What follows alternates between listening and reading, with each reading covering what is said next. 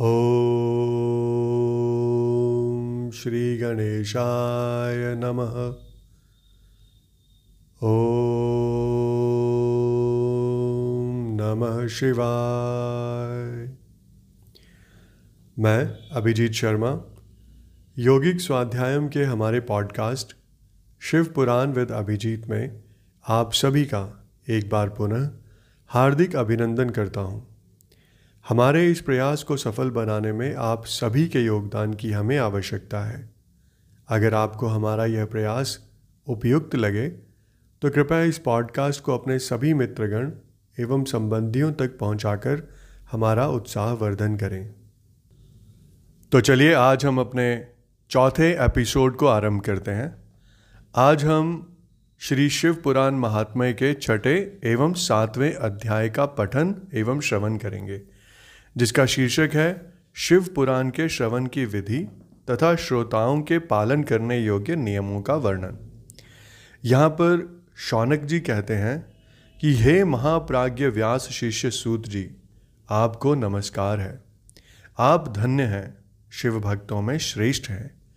आपके महान गुण वर्णन करने योग्य हैं। अब आप कल्याणमय शिव पुराण के श्रवण की विधि बतलाइए। जिससे सभी श्रोताओं को संपूर्ण उत्तम फल की प्राप्ति हो सके।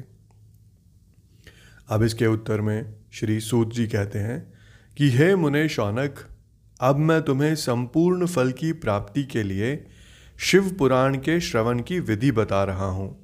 पहले किसी ज्योतिषी को बुलाकर दान मान से संतुष्ट करके अपने सहयोगी लोगों के साथ बैठकर बिना किसी विघ्न बाधा के कथा की समाप्ति होने के उद्देश्य से शुद्ध मुहूर्त का अनुसंधान कराए और प्रयत्नपूर्वक देश देश में स्थान स्थान पर यह संदेश भेजे कि हमारे यहाँ शिव पुराण की कथा होने वाली है। अपने कल्याण की इच्छा रखने वाले लोगों को उसे सुनने के लिए अवश्य पधारना चाहिए। कुछ लोग भगवान श्री हरि की कथा से बहुत दूर पड़ गए हैं। कितने ही स्त्री शूद्र आदि भगवान शंकर के कथा कीर्तन से वंचित रहते हैं। उन सबको भी सूचना हो जाए, ऐसा प्रबंध करना चाहिए। देश देश में जो भगवान शिव के भक्त हों तथा शिव कथा के, कीर्तन के और श्रवण के लिए जो उत्सुक हों, उन सबको आदर पूर्वक बुलवाना चाहिए और आए हुए लोगों को सब प्रकार से आदर सत्कार करना चाहिए। शिव मंदिर में, तीर्थ में, वन प्रांत में अथवा घर में शिव पुराण की कथा सुनने के लिए उत्तम स्थान का निर्माण करना चाहिए। केले के खंभों से सुशोभित एक ऊँचा कथा मंडप तैयार कराएँ। उसे सब और फल, पुष्प आदि से तथा सुंदर चंदोवे से अलंकृत करें और चारों ओर ध्वजा पताका लगाकर तरह तरह के सामानों से सजाकर सुंदर शोभा संपन्न बना दें। भगवान शिव के प्रति सब प्रकार से उत्तम भक्ति करनी चाहिए। वही सब तरह से आनंद का विधान करने वाली है। परमात्मा भगवान शंकर के लिए दिव्य आसन का निर्माण कराना चाहिए। तथा कथावाचक के लिए भी एक ऐसा दिव्य आसन बनाना चाहिए जो उनके लिए सुखद हो सके। हे मुने नियम पूर्वक कथा सुनने वाले श्रोताओं के लिए भी यथा योग्य सुंदर स्थानों की व्यवस्था करनी चाहिए। अन्य लोगों के लिए साधारण स्थान ही रखना चाहिए। जिसके मुख से निकली हुई वाणी, देहधारियों के लिए कामधेनु के समान अभिष्ट फल देने वाली होती है, उस पुराण वेत्ता विद्वान वक्ता के प्रति तुच्छ बुद्धि कभी नहीं करनी चाहिए। संसार में जन्म तथा गुणों के कारण बहुत से गुरु होते हैं। परंतु उन सब में पुराणों का ज्ञाता विद्वान ही परम गुरु माना गया है।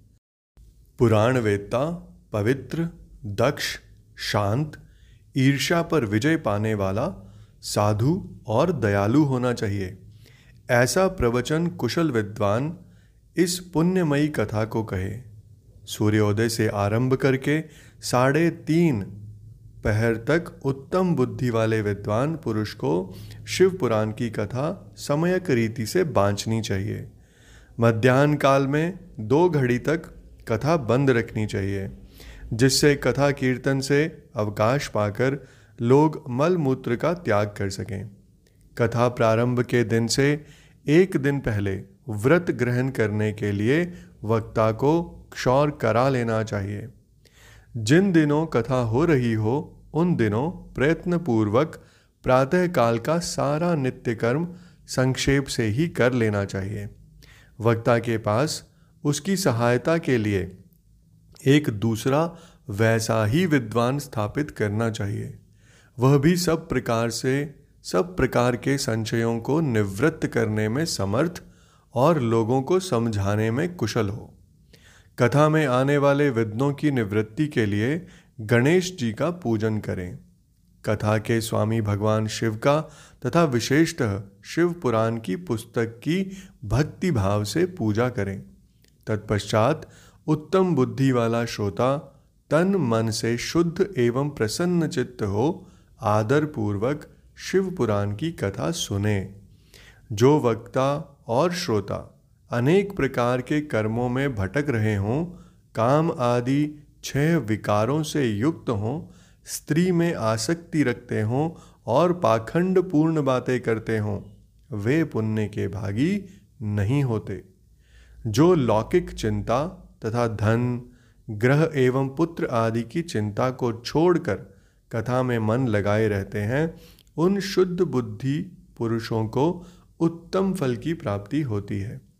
जो श्रोता श्रद्धा और भक्ति से युक्त होते हैं, दूसरे कर्मों में मन नहीं लगाते और मौन, पवित्र एवं उद्वेग शून्य होते हैं, वे ही पुण्य के भागी होते हैं। इसके उपरांत सूत जी बोले कि, हे शौनक, अब शिव पुराण सुनने का व्रत लेने वाले पुरुषों के लिए जो नियम है, उन्हें भक्ति पूर्वक सुनो। नियम पूर्वक इस श्रेष्ठ कथा को सुनने से बिना किसी विघ्न बाधा के उत्तम फल की प्राप्ति होती है। जो लोग दीक्षा से रहित हैं, उनका कथा श्रवण में अधिकार नहीं है। अतः मुने, कथा सुनने की इच्छा वाले सब लोगों को पहले वक्ता से दीक्षा ग्रहण करनी चाहिए। जो लोग नियम से कथा सुने, उनको ब्रह्मचर्य से रहना, भूमि पर सोना, पत्तल में खाना और प्रतिदिन कथा समाप्त होने पर ही अन्न ग्रहण करना चाहिए। जिसमें शक्ति हो, वह पुराण की समाप्ति तक उपवास करके शुद्धता पूर्वक भक्ति भाव से उत्तम श्री पुराण को सुने। इस कथा का व्रत लेने वाले पुरुष को प्रतिदिन एक ही बार हविष्यान्न भोजन करना चाहिए, जिस प्रकार से कथा श्रवण का नियम सुखपूर्वक सद सके। वैसे ही करना चाहिए। गरिष्ठ अन्न, दाल, जला अन्न, सेम, मसूर भाव दूषित तथा बासी अन्न को खाकर कथाव्रती पुरुष कभी कथा को ना सुने। जिसने कथा का व्रत ले रखा हो, वह पुरुष प्याज, लहसुन, हींग, गाजर, मादक वस्तु तथा आमिष कही जाने वाली वस्तुओं का त्याग दे। कथा का व्रत लेने वाला पुरुष, काम, क्रोध आदि छह विकारों को, ब्राह्मणों की निंदा को तथा पतिव्रता और साधु संतों की निंदा को भी त्याग दे। कथाव्रती पुरुष प्रतिदिन सत्य, शौच, दया, मौन, सरलता, विनय तथा हार्दिक उदारता, इन सद्गुणों को सदा अपनाए रहे। श्रोता निष्काम हो या सकाम। वह नियम पूर्वक कथा सुने। सकाम पुरुष अपनी अभिष्ट कामना को प्राप्त करता है और निष्काम पुरुष मोक्ष पा लेता है। दरिद्र, क्षय का रोगी, पापी, भाग्यहीन तथा संतान रहित पुरुष भी इस उत्तम कथा को सुने। काक बंध्या आदि जो सात प्रकार की दुष्टा स्त्रियाँ हैं, वे तथा जिसका गर्भ गिर जाता हो वह इन सभी को शिव पुराण की उत्तम कथा सुननी चाहिए। मुने, स्त्री हो या पुरुष, सबको यत्न पूर्वक विधि विधान से शिव पुराण की यह उत्तम कथा सुननी चाहिए। हे महर्षि, इस तरह शिव पुराण की कथा के पाठ एवं श्रवण संबंधी यज्ञोत्सव की समाप्ति होने पर श्रोताओं को भक्ति एवं प्रयत्न पूर्वक भगवान शिव की पूजा की भांति पुराण पुस्तक की भी पूजा करनी चाहिए। तदनंतर विधिपूर्वक वक्ता का भी पूजन करना आवश्यक है। पुस्तक को आच्छादित करने के लिए नवीन एवं सुंदर बस्ता बनवाएँ और उसे बांधने के लिए दृढ़ एवं दिव्य डोरी लगाएँ। फिर उसका विधिवत पूजन करें। मुनिश्रेष्ठ इस प्रकार महान उत्सव के साथ पुस्तक और वक्ता की विधिवत पूजा करके वक्ता की सहायता के लिए स्थापित हुए पंडित का भी उसी के अनुसार धन आदि के द्वारा उससे कुछ ही कम सत्कार करें। वहाँ आए हुए ब्राह्मणों को अन्न, धन आदि का दान करें। साथ ही गीत, वाद्य और नृत्य आदि के द्वारा महान उत्सव रचाएँ। हे मुने यदि श्रोता विरक्त हो तो उसके लिए कथा समाप्ति के दिन विशेष रूप से उस गीता का पाठ करना चाहिए, जिसे श्री रामचंद्र जी के प्रति भगवान शिव ने कहा था। यदि श्रोता गृहस्थ हो तो उस बुद्धिमान को उस श्रवण कर्म की शांति के लिए शुद्ध हविष्य के द्वारा होम करना चाहिए। हे मुने रुद्र संहिता के प्रत्येक श्लोक द्वारा होम करना उचित है, अथवा गायत्री मंत्र से होम करना चाहिए, क्योंकि वास्तव में यह पुराण गायत्रीमय ही है, अथवा शिव पंचाक्षर मूल मंत्र से हवन करना उचित होगा। होम करने की शक्ति ना हो तो विद्वान पुरुष यथाशक्ति हवनीय हविष्य का ब्राह्मणों को दान करे। न्यूनातिरिक्ता रूप दोष की शांति के लिए भक्ति पूर्वक शिव सहस्त्र नाम का पाठ अथवा श्रवण करें। इससे सब कुछ सफल होता है। इसमें कोई संशय नहीं है, क्योंकि तीनों लोकों में उससे बढ़कर कोई वस्तु है ही नहीं। कथा श्रवण संबंधी व्रत की पूर्णता की सिद्धि के लिए ग्यारह ब्राह्मणों को मधु मिश्रित खीर भोजन कराए और उन्हें दक्षिणा दे। हे मुने, यदि शक्ति हो तो तीन तोले सोने का एक सुंदर सिंहासन बनवाए और उस पर उत्तम अक्षरों में लिखी अथवा लिखाई हुई शिव पुराण की पोथी विधि पूर्वक स्थापित करें। तत्पश्चात पुरुष उसकी आवाहन आदि विधि विविध उपचारों से पूजा करके दक्षिणा चढ़ाए। फिर जितेंद्रिय आचार्य का वस्त्र, आभूषण एवं गंध आदि से पूजन करके दक्षिणा सहित वह पुस्तक उन्हें समर्पित कर दे।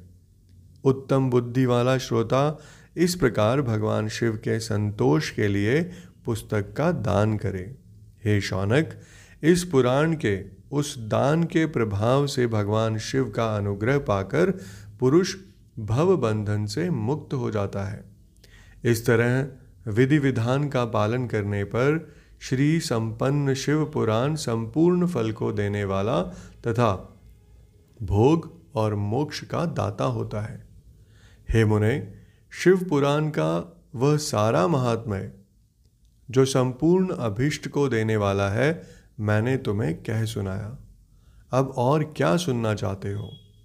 श्रीमान शिव पुराण समस्त पुराणों के भाल का तिलक माना गया है। यह भगवान शिव को अत्यंत प्रिय है, रमणीय तथा भव रोग का निवारण करने वाला है। जो सदा भगवान शिव का ध्यान करते हैं, जिनकी वाणी शिव के गुणों की स्तुति करती है और जिनके दोनों कान उनकी कथा सुनते हैं, इस जीव जगत में उन्हीं का जन्म लेना सफल है। वे निश्चय ही संसार सागर से पार हो जाते हैं। भिन्न भिन्न प्रकार के समस्त गुण, जिनके सच्चिदानंदमय स्वरूप का कभी स्पर्श नहीं करते, जो अपनी महिमा से जगत के बाहर और भीतर भासमान है, तथा जो मन के बाहर और भीतर वाणी एवं मनोवृत्ति रूप में प्रकाशित होते हैं, उन अनंत आनंद घन स्वरूप परम शिव की मैं शरण लेता हूँ। इसके साथ ही हमारा आज का ये एपिसोड यहीं पर संपन्न होता है।